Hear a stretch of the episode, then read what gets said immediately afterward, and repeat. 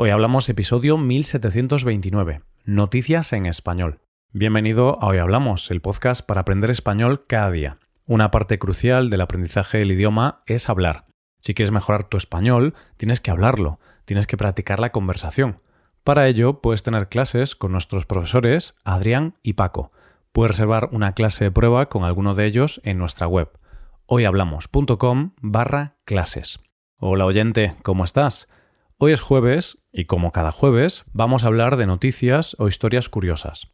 Para empezar, conoceremos un gran descubrimiento en Egipto. Después hablaremos de una iniciativa para luchar contra la soledad de los ancianos y terminaremos con la iglesia más alta e inaccesible del mundo. Hoy hablamos de noticias en español. Existen muchas preguntas que están entre nosotros desde hace muchos años y que aún hoy no somos capaces de responder. Entre todas estas preguntas está la de cómo los egipcios pudieron construir las pirámides. Pues bien, en nuestra primera noticia de hoy hablaremos de un descubrimiento que parece despejar alguna de las incógnitas en torno a este tema. Si te digo Rama Aramat, no te sonará de nada, y con razón, porque es algo que se ha descubierto recientemente. Te aclaro que es como una autopista del agua, y es nuestra protagonista de hoy, pero vayamos por partes para conocer la trascendencia de esta noticia. Decíamos al principio que siempre ha habido dudas sobre cómo los egipcios transportaban los bloques de piedra hasta las pirámides. Siempre se sospechó que existía una rama del Nilo que hoy estaría oculta, pero que en su momento ayudó al transporte de las piedras. Y esto es lo que se ha descubierto. Rama Aramat, que significa vía de las pirámides en árabe, es el nombre de un canal oculto de 100 kilómetros de largo que conecta todas las pirámides en el lado oeste del Valle del Nilo. Esta rama del Nilo está alineada con las grandes pirámides y va desde Fayum, en el sur, hasta Giza, en el norte. Con lo que parece más que evidente la relación de este ramal de agua con la construcción de las pirámides. ¿Cómo se ha descubierto? Este estudio ha sido realizado por un equipo liderado por la doctora Iman Gonaim, que es directora del Laboratorio de Teledetección Espacial y profesora en la Universidad de Carolina del Norte en Wilmington. La teledetección espacial es sumamente importante porque ahí está la clave de este descubrimiento. Y es que no se ha detectado este canal de agua excavando, sino que se ha descubierto desde el espacio. Para ello se ha utilizado la tecnología de radar en satélites. Esta tecnología es fundamental para estos descubrimientos, ya que se necesita tecnología capaz de ver aquello que está oculto bajo la superficie terrestre, como es el caso de este ramal. De ahí la importancia de las ondas de radar usadas en estos sistemas, puesto que son capaces de penetrar más allá de la superficie terrestre y ver qué hay debajo.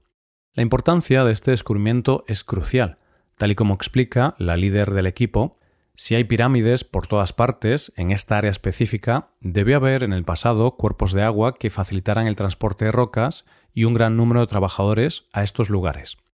Este descubrimiento no se queda solo ahí, sino que nos da una visión de cómo era el clima, cosa que es indispensable para entender cómo se construyeron las pirámides.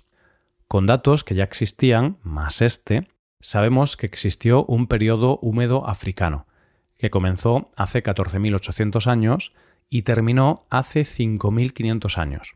Esto provocó un aumento del caudal del Nilo, lo que hizo que fuera navegable este canal que se acaba de descubrir y que permitió la construcción de la Gran Pirámide de Giza y que llegó incluso a la Gran Esfinge.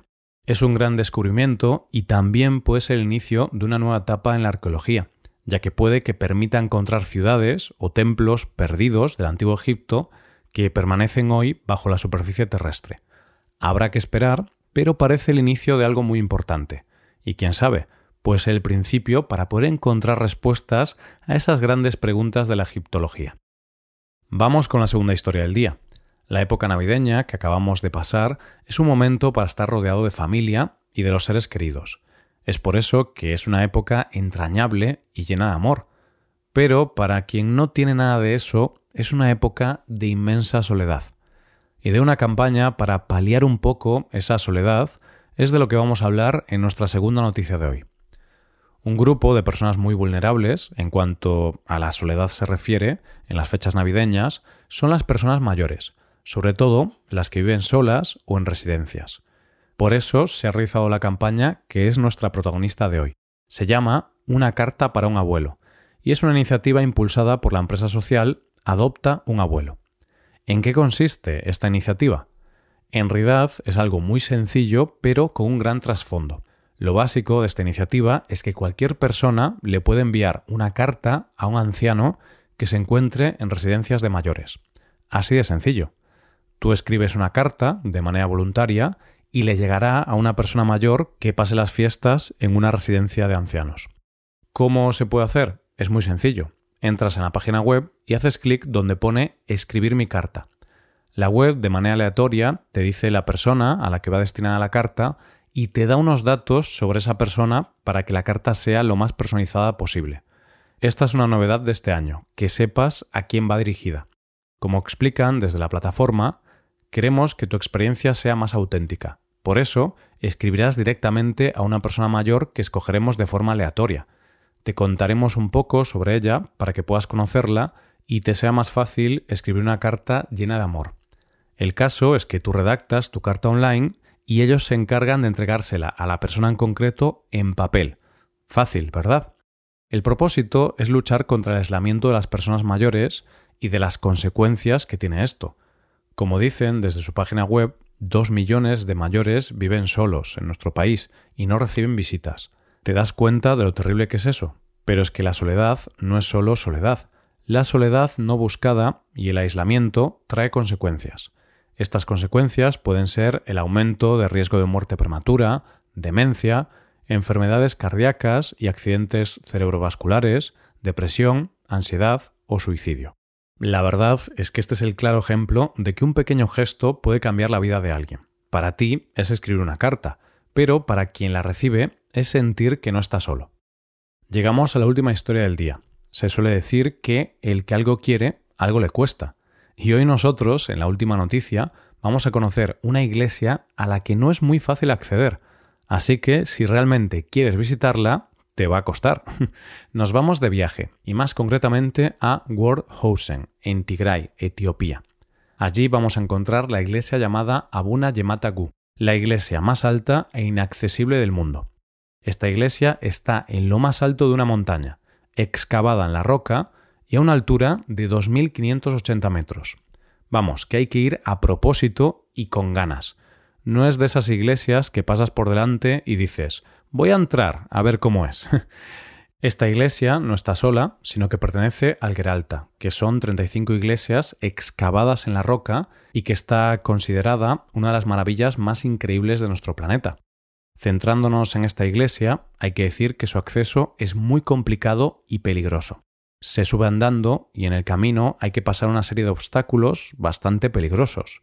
Un puente de piedra con una caída que supera los 250 metros, una pasarela de madera estrecha e inestable y el ascenso de una pared vertical escalando donde solo te puedes agarrar con pies y manos. Esta parte del tramo tiene 92 metros de desnivel y se debe hacer descalzo, ya que es un lugar sagrado y no se pueden utilizar zapatos. Estás deseando ir, ¿verdad, oyente? bueno, para no faltar a la verdad, y por si te sirve de consuelo, dicen que nunca ha muerto nadie. Dicen que merece la pena visitarla, porque cuando llegas a la cima te encuentras excavada en la roca una iglesia pintada con unos frescos muy antiguos.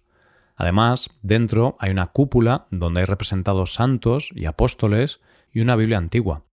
Esta iglesia tiene su origen allá por el siglo V, cuando San Abuna Yamata, uno de los nueve santos que partió de Siria, Constantinopla o Roma, decidió llevar el cristianismo a Etiopía. De hecho, estas pinturas de representación cristiana tienen su origen en esos primeros etíopes cristianos. Es una iglesia que no se sabe muy bien el porqué de su altura, quizá por alejarla de los enemigos, quizá por estar más cerca del cielo. Lo que sí es cierto es que a pesar de su peligrosidad, es común ver a padres y madres etíopes subir con sus recién nacidos para llevarlos a este lugar sagrado. No sé si yo sería capaz de subir, pero estoy seguro de que debe ser una experiencia única. Y esto es todo por hoy, ya llegamos al final del episodio. Antes de acabar, recuerda que puedes utilizar este podcast en tu rutina de aprendizaje, usando las transcripciones, explicaciones y ejercicios que ofrecemos en nuestra web Para ver ese contenido tienes que hacerte suscriptor premium en hoyhablamos.com. Esto es todo, mañana volvemos con dos nuevos episodios. Lo dicho, nos vemos en los episodios de mañana. Pasa un buen día, hasta mañana.